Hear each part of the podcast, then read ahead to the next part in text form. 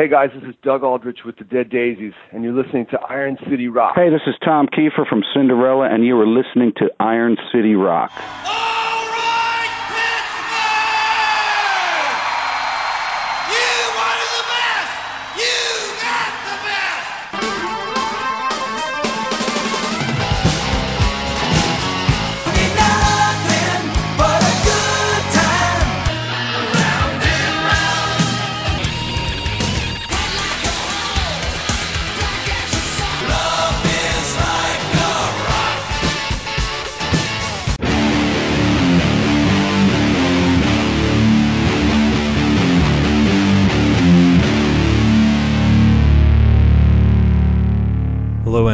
Episode 354 of the Iron City Rocks podcast. I'm your host John, coming to you from the Iron City of Pittsburgh, Pennsylvania, bringing you the best rock, hard rock, heavy metal, and blues talk on the net. Episode 354, we have three special guests in a jumbo-sized episode, so we're going to get right to it. We have joining us on this episode, we have uh, frontman of the band Cinderella and solo artist Tom Keifer. We have Doug Aldrich of Revolution Saints and Dead Daisies joining us to talk about a new album from the Revolution Saints and we have the original drummer of the legendary Lynyrd Skynyrd uh, talking about the Artimus Pyle band, um, none other than Artimus Pyle. So let's get with Artimus Pyle first. Artimus uh, has been doing the Artimus Pyle band, which is the, as he refers to it, a tribute to the Ronnie Van Zant version of Lynyrd Skynyrd. Uh, Artimus obviously played drums on the first several Lynyrd Skynyrd albums. The Classics was involved in the uh, horrific airplane accident uh, was a survivor of that, um, and did some work with Lynyrd Skynyrd after that, but uh, primarily a solo artist. So he's going to be coming into Irwin to do a show at the Lamp Theater, very intimate gig with the Artimus Pyle Band. It's going to be a night of Lynyrd Skynyrd greats. They're coming on October 13th. Tickets available if you go to the Lamp Theater uh, and look at their website. You can get tickets for that. So. I want to preface this interview. This interview took place uh, on the day of the horrific shooting in Las Vegas.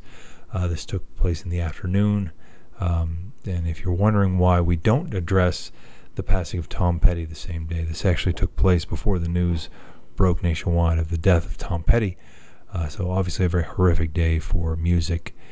Uh, and uh, I really appreciate Artimus was extremely candid about his feelings and shared quite a bit with me during this interview. So without further ado, the great Artimus Pyle of Lynyrd Skynyrd.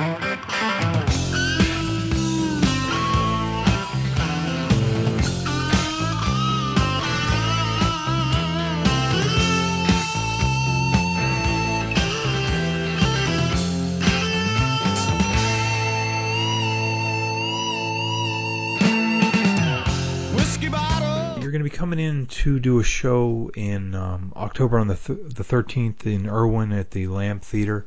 Um, for those who haven't seen the Artemis Pyle band, um, can you explain a little bit of what you guys do? Well, you know, I'm the drummer of the real Lynyrd Skynyrd band um, in the Rock and Roll Hall of Fame because of a man named Ronnie Van Zant. So my band plays Lynyrd Skynyrd music better than any band in the world. And uh, our vocalists are second to none. And we play the music with honor, integrity, and accuracy. And um, I drive it the way I did in the 70s. Of course, today, my band, as all Americans, are in shock. Um, and saddened by what has happened in Las Vegas last night. Absolutely, um, absolutely. It's uh, it's a very hard day for everybody. Um, we had just gone out to Arkansas and played a show with Dolly Parton, and uh, we were able to meet and perform with Dolly. And I know that she, being the queen, basically of country music, um, her heart must be broken today. Uh, after meeting her and seeing how Dolly gives of herself to the fans and her musicians and um, her producer and musical director, uh, I only can think uh, of how her heart must be broken today. As uh, everybody in the music business uh, must be in shock and dismay. And uh, all I can say is that I'm, I'm very sad right now. Usually, I'm somewhat of a jovial clown. yeah. But uh, I, I just I don't have the words to express the way I feel. But I know that uh, we always dedicate Freebird um, to whoever needs that support. And I know that when we play, because the show must go on, and we will dedicate Freebird to all of the people that lost their lives just trying to have fun and go to a concert.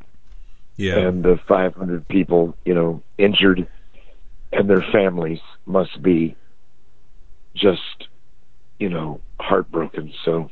Yeah, and I think it, it certainly sends a shockwave.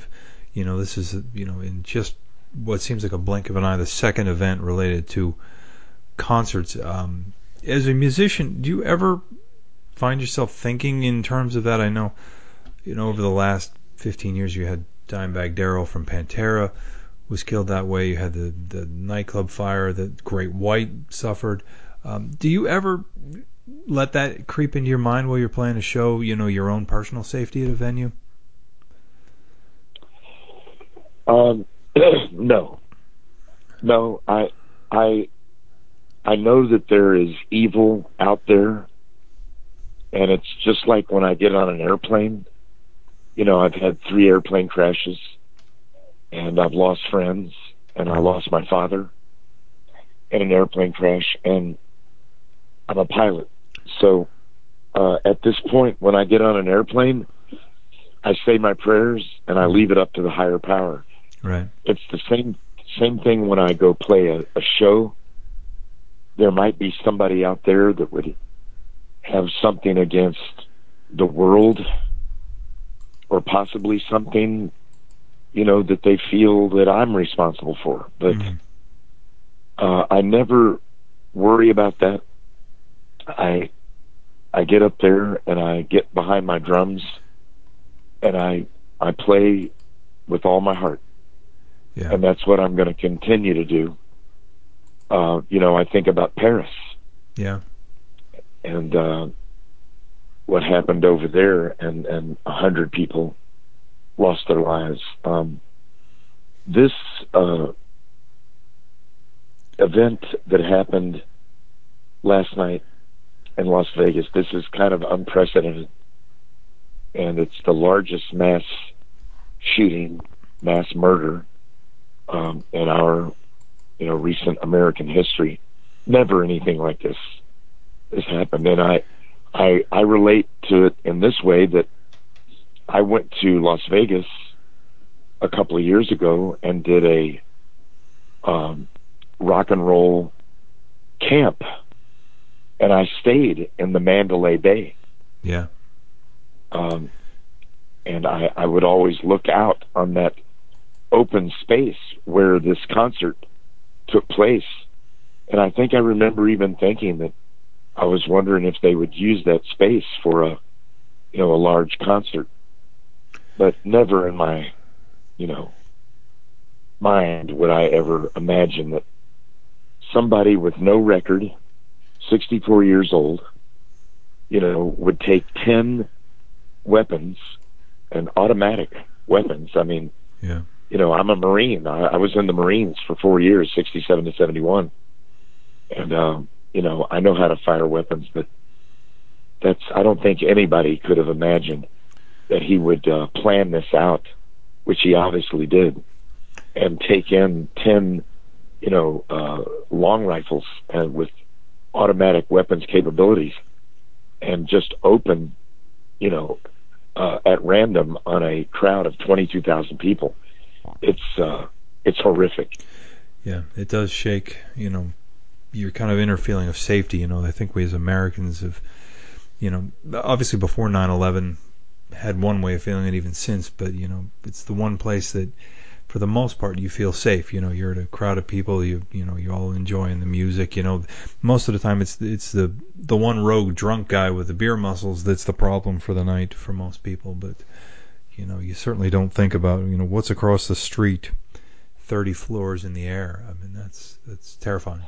Really yeah, I mean it, it's just unimaginable, and I I feel so badly for all of the music, musicians. I mean, Jason Aldean, um, you know, Southern rock and country music are are you know brothers and and and sisters and cousins. You know, we we share a similar uh, a path, and to think that all of those people that played that uh, event, it will be forever, um, you know, emblazoned in their memories and their hearts. Uh, uh, simply people trying to enjoy music and have a good time. Um, this will be tied to them, just like as you mentioned, Great White. Yeah. Um, and and, uh, and and everything. This will be tied to their memories and souls, uh, probably forever. You know, and yeah. it's it's it's it's hard on all Americans, and I, I feel so badly for uh, Jason and all of the performers because th- this is something uh, that will stick with them. Yeah. You know? Yeah, it's it's. It, I wish you know, for obviously for all the fans and, and for all the the band members and and everyone involved that you know they can come to terms with this and are able to get move forward. You know, I think we all enjoy music so much. You know that it it would be terrible to think that that would you know scar people listening to that kind of music or wanting to go to live events in the future. Um, so I think it's going to affect live live events, and you know, John. I mean, uh, my my band, Lynyrd Skynyrd, mm-hmm. and our airplane crash. That was 40 years ago. This month, yeah, October 20th. That was 40 years ago, and so there's been great tragedy connected with with my uh, music mm-hmm. and everything. But I've been able to, you know, at my age, uh, you know, going out and being the drummer of Lynyrd Skynyrd and playing a two-hour show and ending with Freebird, uh, it, I've gotten past the the tragedy and been able to, you know, revel in the glory of mm. the music that Ronnie Van Zant wrote and how much it means to so many people. So I love playing the music, and it will right. be especially relevant uh, at this time. But what happened uh, last night in Las Vegas? Uh, there's been tragedy in many bands, mm-hmm. but this is this is unprecedented. Uh, unprecedented. Yeah, I mean, this is certainly. I mean, to lose someone like Ronnie and, and the, the folks from Skynyrd, um, and you think about it, 40 years later, people still attribute it to. You know, it's still something that comes up to the casual fan who may not know much about Lynyrd Skynyrd, or you know, be a, a big fan of the band will still think, oh, that was the band that was in the plane crash, and this is 40 years later. You know, many fans you know weren't even alive. Um, you, you you feel bad that you know the bands that were on the bill last night are going to forever have that legacy attached to their name. Um, you know, but I, you know, it's almost hard to express in words. You know, the, the sympathy for really, the fans. It really is. You know, and and I think and, that. And to, I'm sorry. Go ahead. I was just going to say, John, to your point, um, Saturday night, I did a show in the middle of Arkansas um, as a tribute to Dolly Parton's um, uh, producer.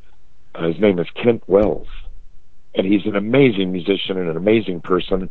And I felt like I was at a family reunion. Yeah. Uh, and there was thousands of people that came to see Dolly. And when I spoke with Dolly uh, before the show and spent time with her, um, she said that, "Oh, Artimus, I'm a big fan of Lynyrd Skynyrd." You know, and that that just blew my mind that I'm talking to, you know, uh, an icon yeah. of music and and film and across the board. Uh, Dolly Parton, that you don't get much better than Dolly, and and the way she reaches out after the fires in Gatlinburg, and everything. Uh, and then speaking to her and her telling me that she was a fan of Lynyrd Skynyrd and that her husband's favorite song was Freebird. you know, and I told Dolly that I, I'd always loved to to hear her voice sing those words on Freebird, um, and having a moment like that, which was one of the, you know, the highlights of my life. I will never forget. Sure. Uh, spending you know Saturday night and hearing those words from Dolly to me, and seeing how she sang uh, to the crowd and the children that, that they were looking. It was like the children and the people were looking at an angel hmm uh, on on stage, and then something like this to go to the extreme other end of of uh, you, you know music and this tragedy, and uh, uh, I, I, it's just it's it's overwhelming uh, at this time, and uh, it's it is hard to put it into words. Yeah, yeah, and I think you know it's got to be. You know, I, I feel very bad, and obviously the music- musicians that weren't necessarily hurt, you know, they're you got to consider that kind of secondary to the people who were physically injured and emotional. But you've got to think, you know, I think a lot of bands really think of their fans as their family. You know, in a way they are. You know, they're what keep them able to tour and to keep them in, in their livelihood. And the connection they make with those fans, um, to see those people hurt who are coming to see you has got to be very difficult. You know, that, that's a new kind of tragedy. You know, unfortunately, but um, you know, we'll, we'll offer certainly prayers for all those folks, and um, you know, obviously music will continue on, but uh, I think it'll certainly change things, um, and not for a good way. Um, you know, hopefully we'll I see. think everybody believes that the show must go on, Absolutely. but but you have to pause, and you have to remember, yeah. which because of uh, because of what happened to my band, hmm and I was on that airplane. You know, I was I went down on that plane, so it's with me every day, and I know that this will be with all of those fans and all of all Americans and all of the bands and performers. This will be with them uh, forever. Yeah. and uh, and so we will uh, move forward as as best we can, as difficult as it is. We will get on our tour bus and go to shows and and play this music um, proudly. And I can only say to the people that will come and see us, you know, up in your part of the world, um, our hearts are are united uh, with with with them, and uh, we appreciate everybody coming to see us, and we understand if if people can't come to see us, Sure. you know. And uh, I just thank you so much, and your radio station, and all the radio stations that have kept Lynyrd Skynyrd music alive, um, and that basically got us in the Rock and Roll Hall of Fame. Of course, Ronnie Van Zant is solely responsible for that. For me, I never dreamed about that being in the, the Hall of Fame Mhm. but uh, you know, for all the radio stations and the fans that have that got us in, Yeah. um, my heart, you know, goes out to them today because I know all Americans today are are sad. This this is unprecedented. Yeah, very, very well said. Artimus, I, I do want to thank you for taking the time out on such a difficult day. Again, you'll be here on the 13th to do a show in Irwin. Um, I think we're going to all love to come out and see, you know, a great night of Lynyrd Skynyrd's, uh, you know, wonderful collection of hits. So we wish you safe travels into Pittsburgh, and we'll see you when you get into town, man. Thank you so much, John, and I, I hope to meet you. Right, again, a thank you to Artimus Pyle for uh, sharing his thoughts on the horrific tragedy in Las Vegas. Now, we're going to turn our attention to a show that will be the very next night. Uh, Artimus is in town on the 13th, the very next night in Warrendale. On the 14th, Tom Keifer, uh, frontman of the legendary Cinderella, will be doing a solo show with his band at uh, Jergel's. So we wanted to talk to him. Uh, it's been a couple years since the album. The album is being re-released. The way life goes uh, will be re-released with uh, some bonus tracks, some really cool uh, Lzzy Hale vocal versions of um, "Nobody's Fool" uh, and a DVD. So wanted to talk to him about the album. Um, he was on a few years ago prior to the album being released, so it was kind of cool to get his thoughts down the road, how the song's going off live, what the new live show will be like. So without further ado, let's get into that interview with Tom Keifer.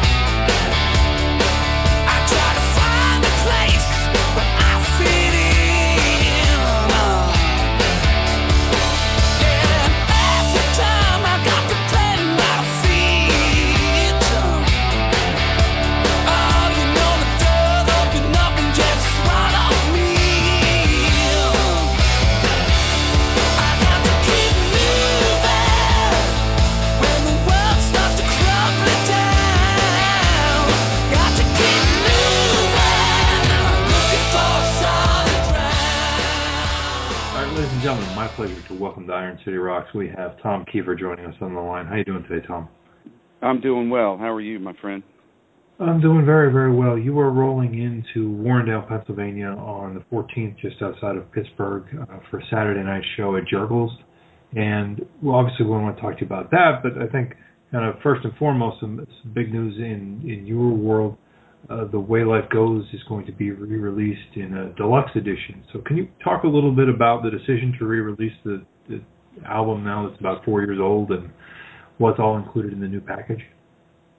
Yeah, the uh, the deluxe uh, edition was an idea that we talked about back after, like back in 2014, after the record had been released, and you know, came out was really well received by the by the fans and the press, and um, at that time we thought, you know, it'd be cool to uh, do an expanded edition that kind of included some uh, some stuff that we were going to uh, record that were um, songs that came about or collaborations or versions of songs that came about um, during the uh, the course of touring for the record at that time. Uh, one of them being with a little help from my friends, which was the first collaborative uh, creative effort by my touring band.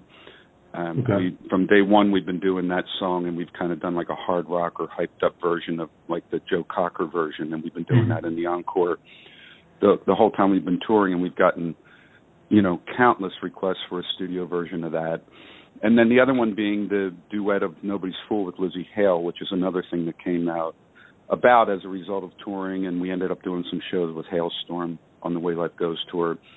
And uh, that's been all over YouTube. You know, we've performed it a bunch of times at various shows. And again, another track that people have been um, asking for a studio version of. So um, the the idea of, of putting out the deluxe edition actually got put on the back burner for a long time because we had a change in labels and distribution along the way. Unfortunately, um, sure. there was, for lack of a better word, a bit of a corporate shakeup after mm-hmm. the record was released, and uh, the the record got caught in the middle of that, unfortunately, and that happens sometimes.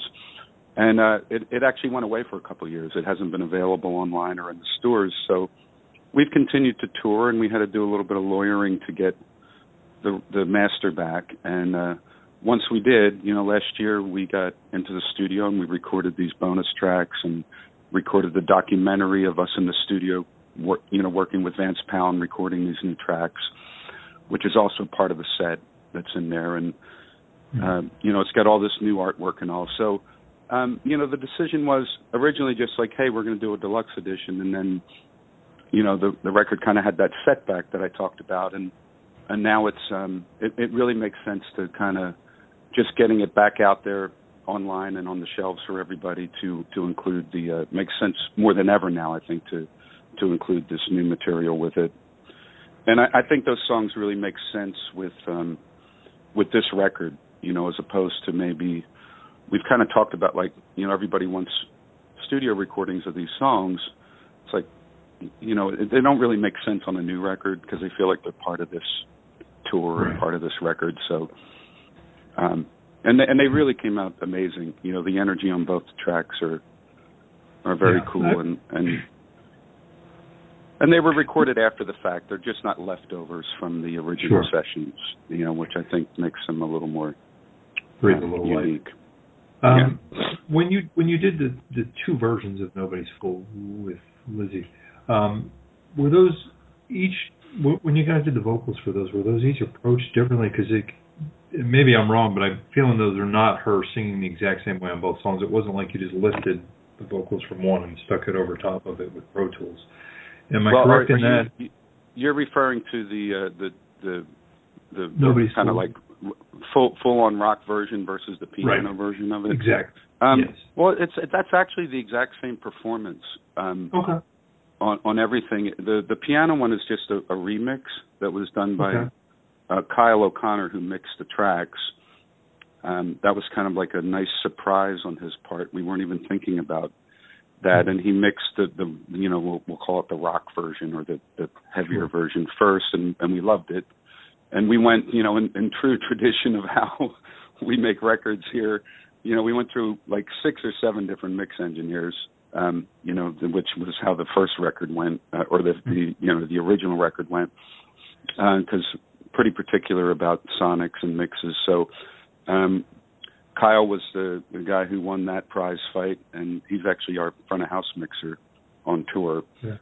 Um, so after going through a bunch of different mix engineers, um, we gave it to him, and not only did he knock the you know the first version out of the park, he he said to me one day on the bus, he says, "I got something else I want you to listen to," and I and he sent it to me, and I I, I remember putting on my headphones and listening to that piano version, and I was like, "Wow, this is really cool and very different." Yeah, and uh, it was just it was just a nice surprise. But he created it from the same, you know, it's the same tracks and performance, but he did, you know, some, you know, he created that loop and the breakdown, and just, you know, very, creative what he did with that. Yeah. So. And it's interesting because when you, when you listen to it, I mean, I think maybe this goes to just you know you're used to hearing a song a certain way, hearing it differently. To me, the vocals don't sound the same, you know, but I think it might be because you know you're not hearing the layering of guitars. You know, the piano lets it breathe maybe a little bit more.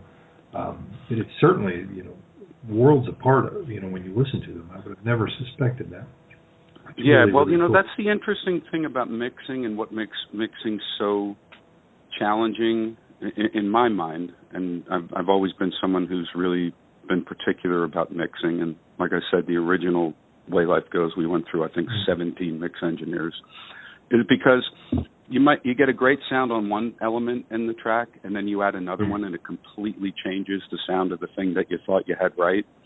Yeah. So, you know, I think for me on the piano version, removing a lot of that mid-range guitar information, you know, it it really really puts that vocal like so in your face and you can hear every yeah. inflection and every emotion you know it doesn't get covered up so there's things about the piano vocal that I really love and there's things about the other one that I that I really love too for different reasons so yeah. it's always a trade off the more instruments you add but yeah. I think the piano one being so broken down really I think the vocals really shine on that one so yeah, it does. Like I said, it, it was a nice surprise. It was like we weren't expecting yeah. that, and Kyle really—he's an amazing engineer. So yeah, it's really neat to hear that with a piano.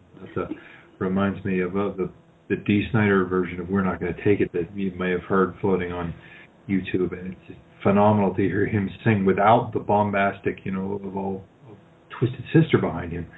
Really right. changes, you know, that song. It's really cool. Now, Tom, but, you know, obviously we waited a long time for this album. I know there were many years in the works, um, and it's been a long time since Still Climbing. Do you have any plans on, on going back into the studio at any point, you know, to record some new material?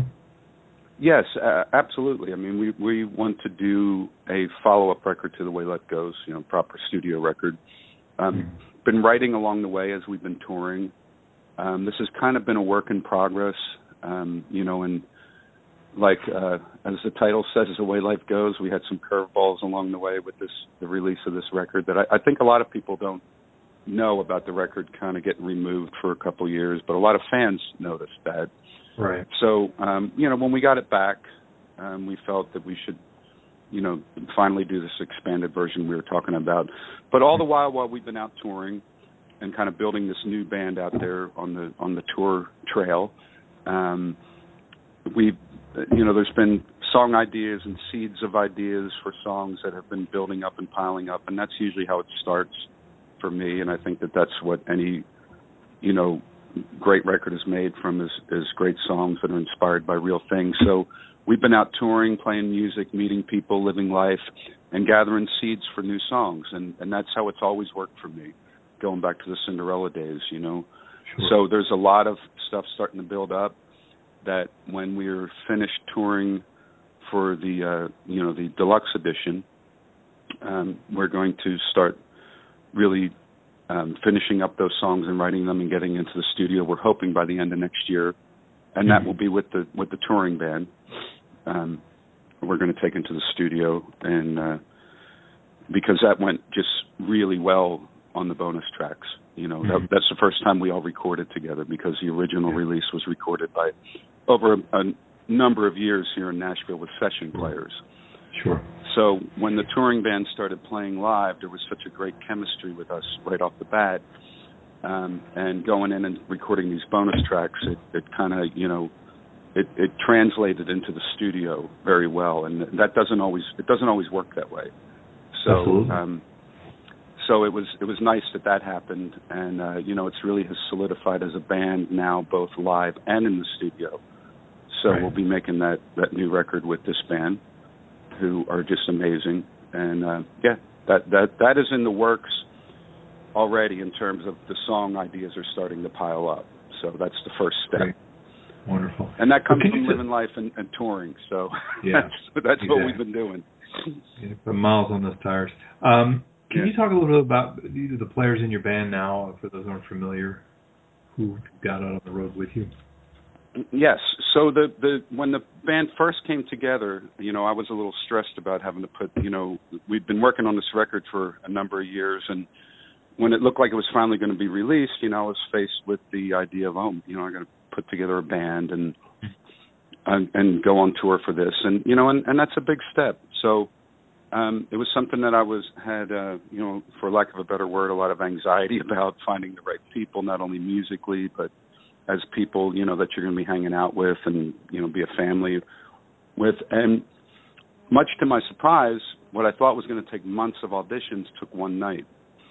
And um, the band came. The first people in the room were the band that has toured.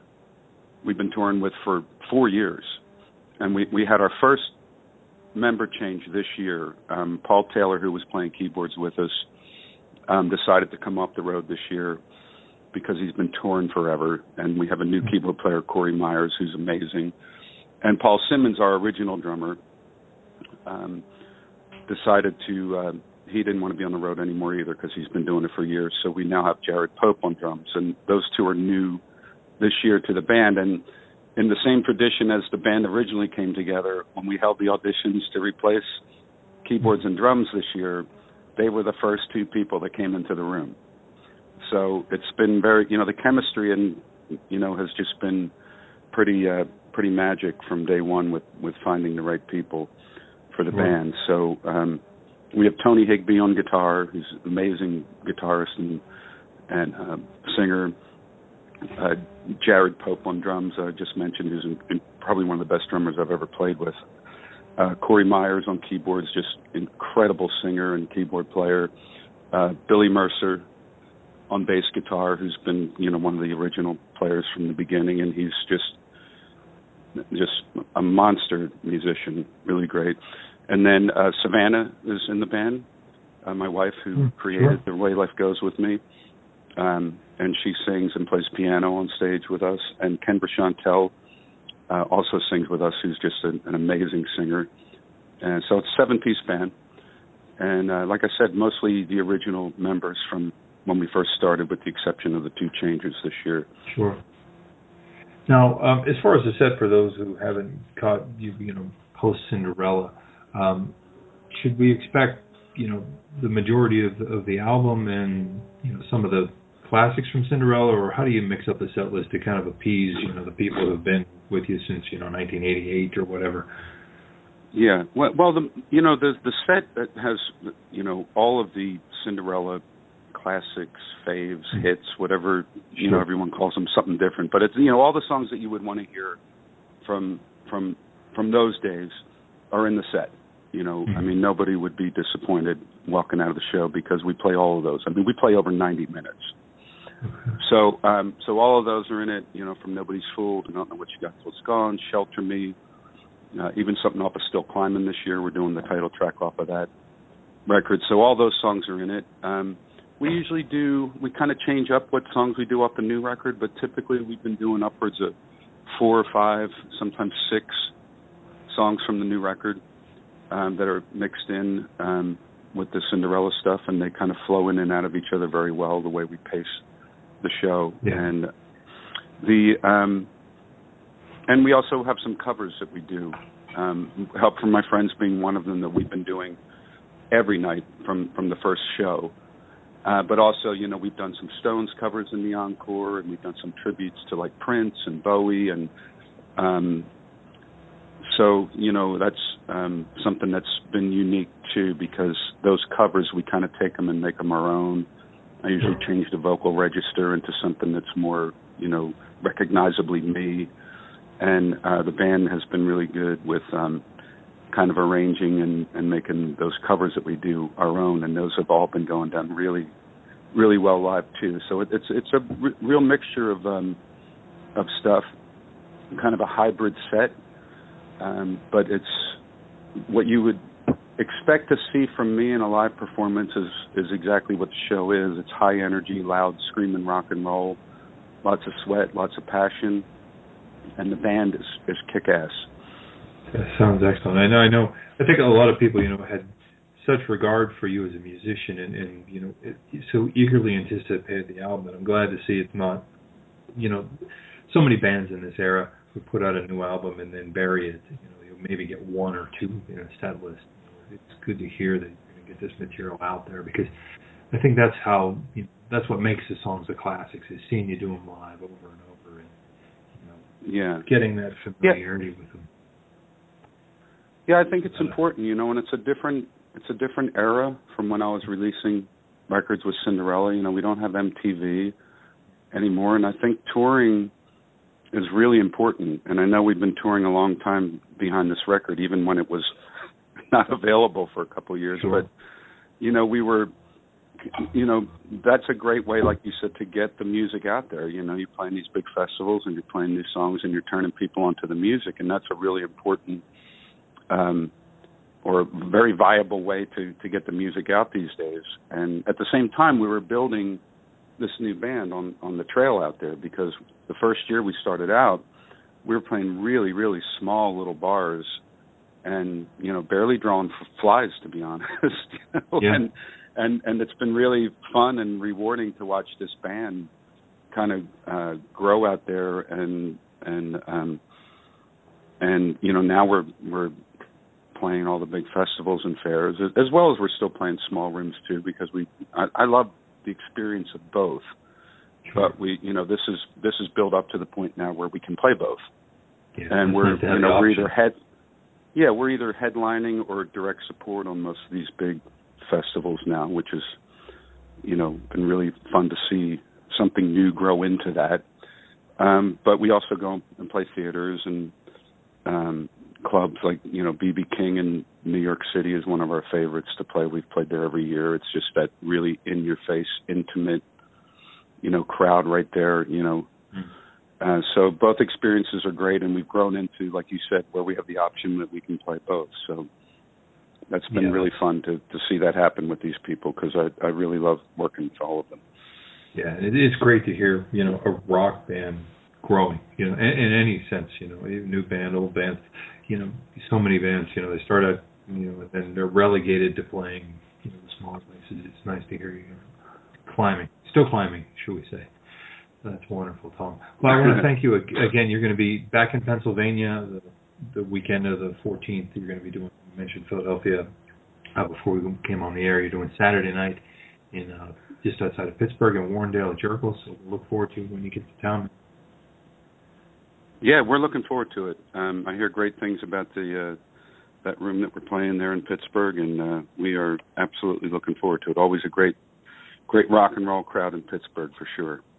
Awesome. All right, Tom. We'll see you when you get into town. Yeah, great talking with you. Thanks for having me on. All right, a big thank you to Tom Keifer of Cinderella. Now we're going to turn our attention to uh, Doug Aldrich, who's got a new album out with the band The Revolution Saints, which is a project which features uh, Jack Blades on bass, Deen Castronovo on drums and vocals. Dean was uh, obviously in Journey for many, many years. Uh, and Doug Aldrich, who played with Dio and Whitesnake and uh, the Dead Daisies, most notably and most recently. So we're going to play a little bit of their uh, new single. It's called Light in the Dark from the album called Light in the Dark, and then we're going to get into a really cool interview with Doug Aldrich.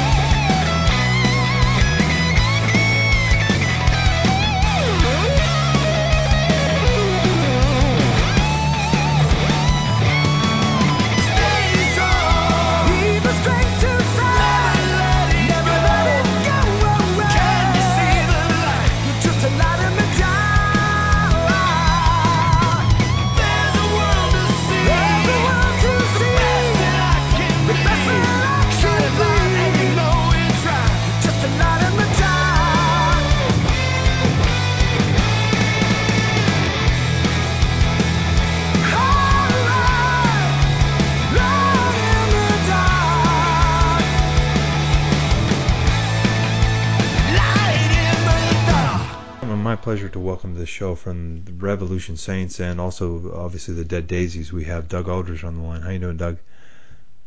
Good, John. How are you? Thanks for having me. My pleasure. My pleasure. Um, I believe we spoke about almost a year and a half ago before the Dead Daisies uh, toured with Kiss in the United States, um, and obviously really excited to talk about the the new Revolution Saints album. Um, can you talk a little bit about, um, for those maybe not familiar with the band, how you and Jack and Deen got together and kind of put this act together? Yeah, sure. Um, that was uh, it was around the end of 2013. Um, I think um, Frontiers Records contacted Deen about doing a solo record, and um, they they asked him of who he wanted to work with on his solo record, and they they basically had heard him sing and thought it would be a good idea to for him to to do a solo record. So he he um, he said I'd, I'd like to get Jack and Doug to to play on the record, and um, Alessandro Del Vecchio was hired to play keyboards and produce it. So they had they had basically already had songs together mm. for him, and but once they once they kind of got an idea of what we what we sounded like together, they decided to make it into a band situation and make it, uh, you know, a focus on all of us. I, I guess is so we all, you know, we all agreed to it, and it was it was fine, and um, we we were just happy to to do a project together, and uh, that's how it started. That was recorded in the beginning or the around the spring of 2014. Okay. The first record, and then it, it came out. It did really well. Um, but but we we and we got some great offers for touring, but we were all busy with other things. You know, Deen was doing Journey and Jack was doing Night Ranger. I was busy. I was bit, kind of more focused on family at that time because I had sure. been away so long. Um, but um, we just never we never got it together to to do a gig, and a bunch of stuff happened. As I don't know, um, you can ask me whatever you want, but anyway, sure. we finally decided to do um, to do a second record.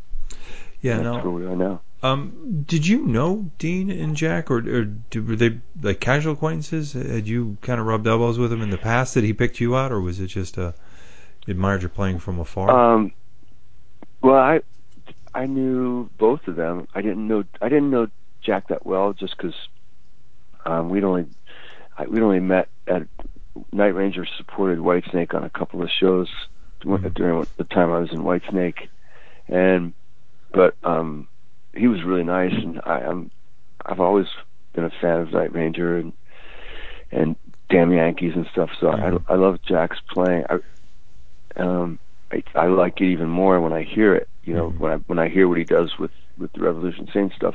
Right. Um, but uh, and Deen and I were, were were pretty tight on the road. We were friends, and we'd hang out. And he's just always been a super cool guy, great person to um, you know to be around. He's just sure. fun. He's just good good dude, and um, so it was it was a no brainer when I was asked to do it. I was like, that would that would be a really fun thing, you know. Yeah, yeah, it, it certainly and his voice. I think uh, I think a lot of people were probably uh, amazed as I was. You know, you think of, you know, it's it's always tough when you listen to a, a live or album or a, see a live video or see a band in person to pick out individual parts in the harmony to know what someone sounds like. But I remember watching one of the more recent Journey DVDs, and they turned the mic over to him. It might have been in the one in Manila um, where he did a song, and you were like, "Whoa."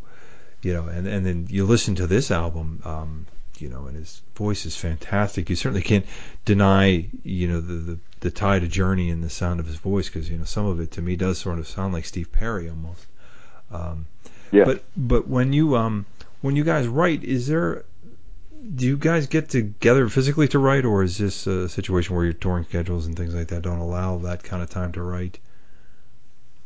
Well, basically, you know, the fir- as I said, the first record was um, it was pretty much written. Mm-hmm.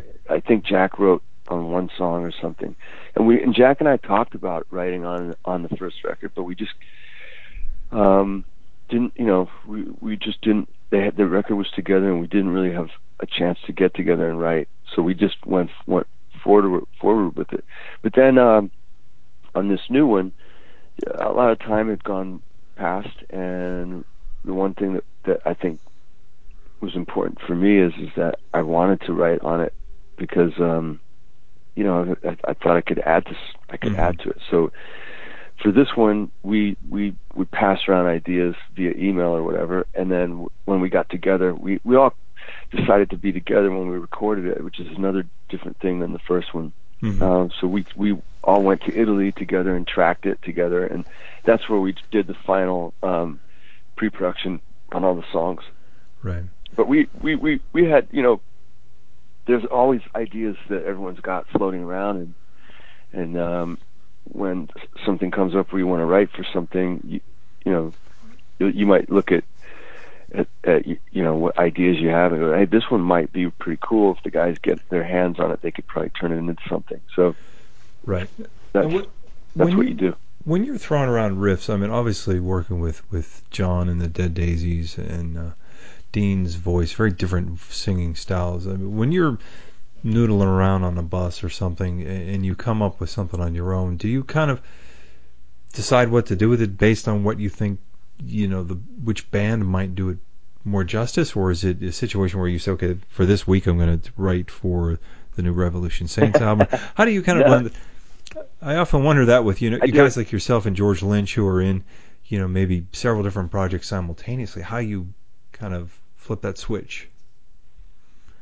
Well, the, I I don't flip it so much. I just write stuff that I like, Mhm. and and and then I would, you know, I might later say that might that might work out for this for this upcoming Right. Revolution Saints record or something.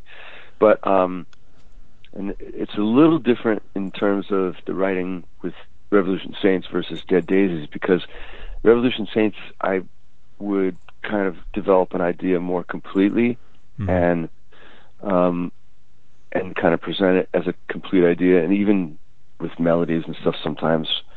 And or for example, there was a one song that I got.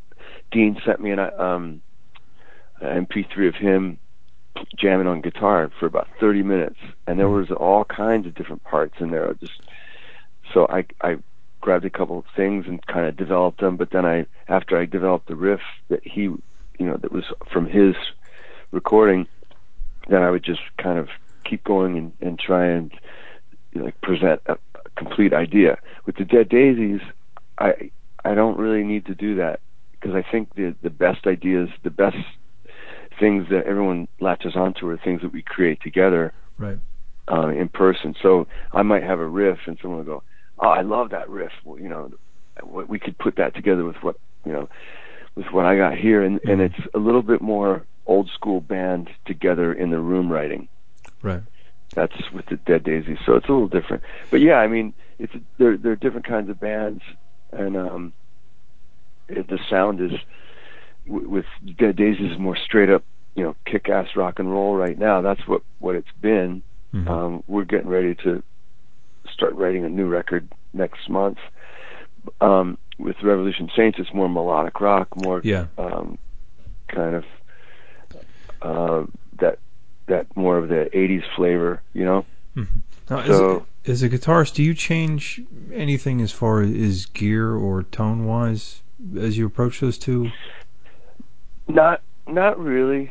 I mean, I I'm I pretty much um I pretty much play the same way. It's just that maybe the riff might be simpler, so it might be uh, for Dead Daisies it was maybe a simpler riff for for Revolution Saints it might be a little more extreme, you know, melodic guitar 80s style stuff, but I'm Mhm. still using for the most part, you know, Les Paul with humbucker into old Marshall hmm Does um that's that's what I'm kind of what I you know what's interesting is that no matter who what guitar player you you go to everybody always has their thing that they like their sound. Mhm. doesn't matter if you give them a strat or a Les Paul or a, a Fender or a Marshall or whatever um when they plug in they kind of end up dialing it in the same way that they always would anyways. Doesn't Yeah. matter what the the combination is because you, are kind of going for this certain sound in your head and the feel that you're looking for.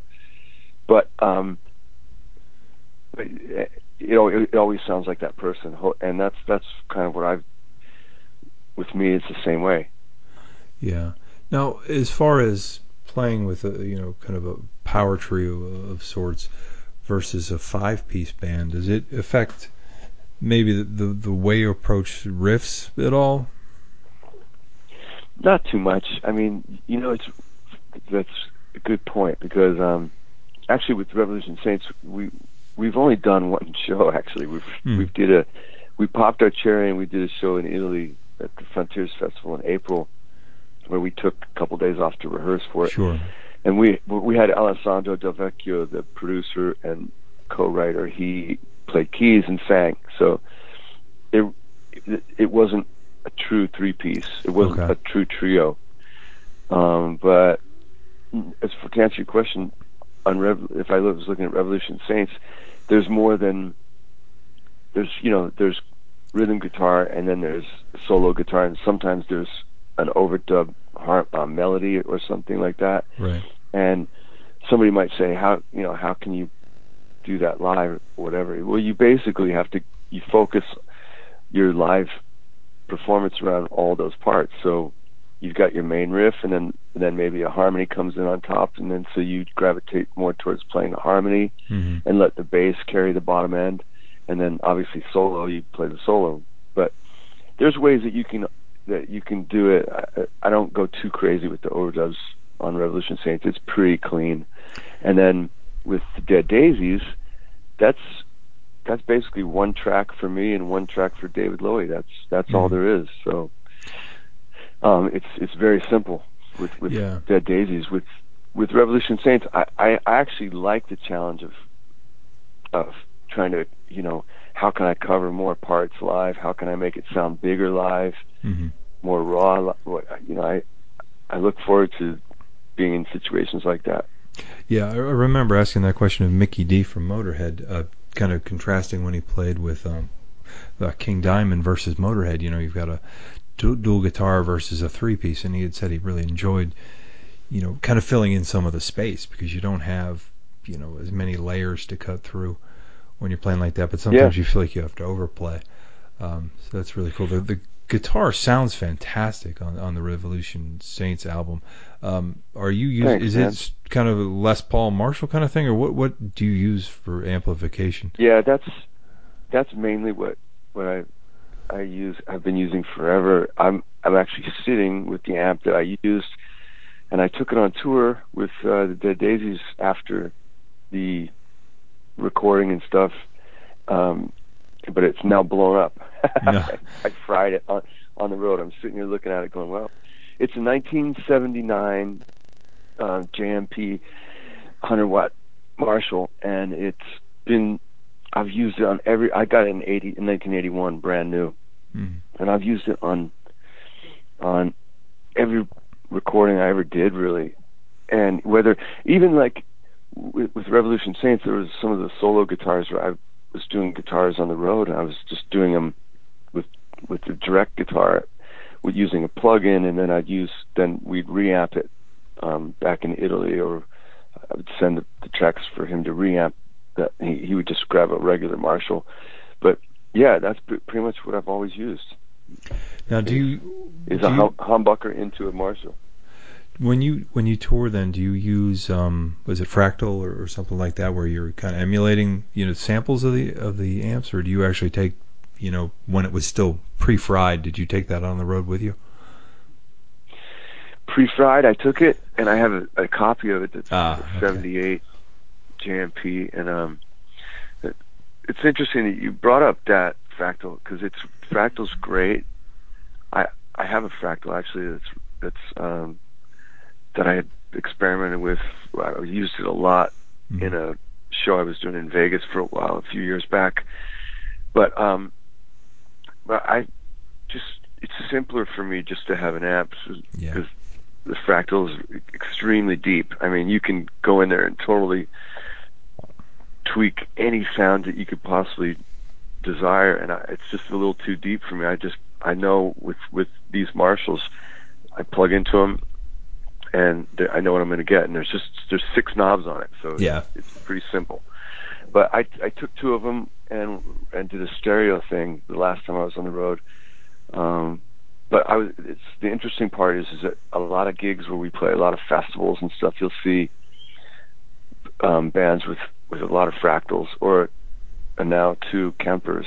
Mm-hmm. Kemper is a different modeling thing, and you'll see this this um, small rack, you know, with these things in it, and and then you'll see a bunch of Marshall cabinets that they're being driven, right. or sometimes they'll just have the cabinets up for a visual effect or yeah. whatever. But but um, I'm still I'm still old school when it comes to live, just amp. And in fact, right now I'm kind of le- getting to the point where less is more with regard to any pedals and stuff. It's like unless yeah. some unless something really I'm really going to use it, I don't want to put it in the middle of my signal chain signal yeah. path. Do you find uh, you mentioned playing in Italy and obviously you tour the world with with different bands? Um, does the power make a difference? You know, in some of these, you know, especially an older tube amp, you know, when you're on stage in Europe versus you know maybe a cleaner power in the United States. Do you do you find much difference there sound wise?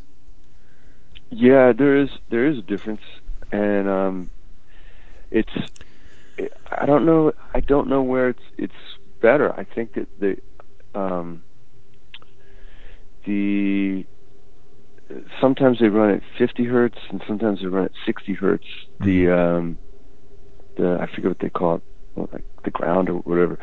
And it uh, in Europe it it tends to sometimes you get more noise, but sometimes the tone seems a little a little better to okay. me. You always you always have to step up or down the the the the um, voltage with a variac because right.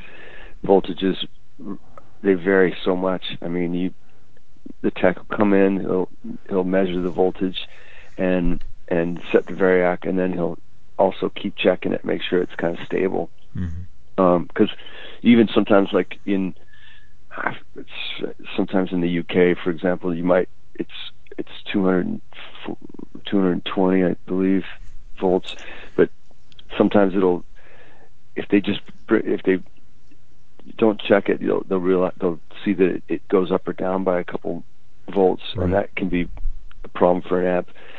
But there's a couple of new boxes out that are really cool. There's a, a voltage boxes. There's a thing called Brown Box, which I I want to I want to get one of these things because it because it basically you can set it to the proper voltage and then you can go down even further a little bit. And okay. this is the thing that this is this is cool. Check this out. So back in when Eddie Van Halen um, started playing around with voltages on the amps and with the Variac, he he got you know everyone loved his sound on Van Halen on the Van Halen records, early right. sound, and he used to say, well, what I do is I take a I take a Variac, I plug my Marshall into it, and I crank it up to 130 or whatever volts, mm-hmm. at which basically will fry your amp.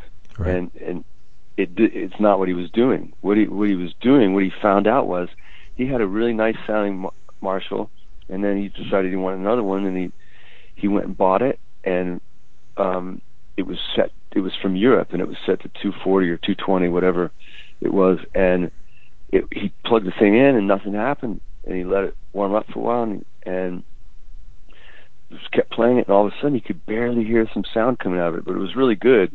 Right. It was just super quiet. This is what he said anyway. And then he he said, "Oh, this thing's broken." He took, unplugged it and he saw in the back, "Oh, it's set for 240." So he flipped it to 120, and all of a sudden the amp was crazy loud. It was just it was just set on the wrong voltage.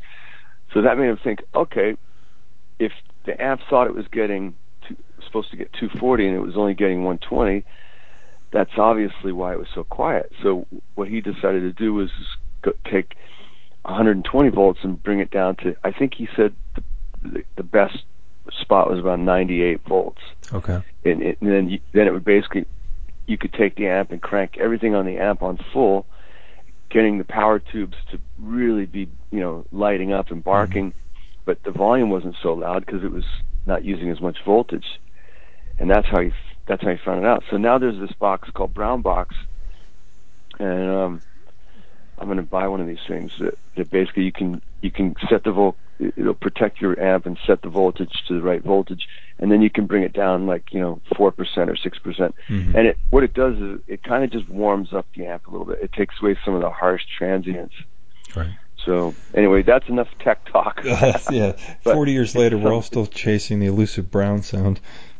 That's yeah man it's like I've, I've been chasing you know that's what guitar players do we chase tones everybody's always looking to improve it and and it's just an ongoing thing. I'm glad that I'm still into it enough where I care. yeah, absolutely. Yeah, I can, and uh, you said, like I said, the, the record sounds fantastic. Again, uh, Light in the Dark comes Thanks. out on October 13th. Um, have you guys got anything live planned, or is that still kind of in the cards?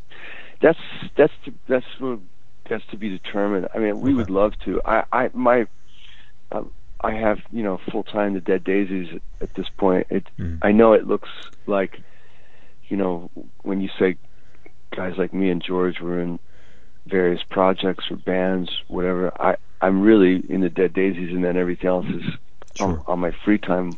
But the Revolution Saints is a very special thing, and I really, I really, I'm very happy with how the record turned out. It's, it's, I think it's, for me, it's, it's even better than the first record, and Mhm. not just because we wrote on it, we wrote it, but um, I just feel like it is a little more complete sounding, and I hope that we do do some shows. With uh, Deen and I talked about we'd love to to go to Japan and do some shows over there because you we could do a run over over a period of a week or two in Japan, and maybe it, we had some great offers for for Europe too. Maybe we could um, we could put that together for you know another couple weeks or three weeks in Europe or something during some downtime. You know, it would Yeah. be cool. And the other thing Deen and I talked about was maybe doing some some benefits for um for you know like uh, drug abuse or um, rehab Sure. or I'd you know I, I'd even like to you know I have some children's benefits. I, I would anytime there's a children's benefit, I if I'm available, I like doing stuff like that. yeah, that would be fantastic. So we'll Well, see. We'll see what happens, but depends on you know if the people like the record, um, then then we we have a good shot at coming. You know, we'll see what happens. No, I, I think if people get a chance to hear it, they're going to love it, and, and obviously we'll look forward to the whatever the Dead Daisies are cooking up for us uh, for the next go around. But Doug, I want to thank you so much for your time this afternoon, man. You got it. Thanks, John. I really appreciate it. All right, that about wraps it up. A thank you to Artimus Pyle, Tom Keifer, and Doug Aldrich. Uh, again, the uh, 13th of October, Artimus Pyle in Ir- Irwin, PA.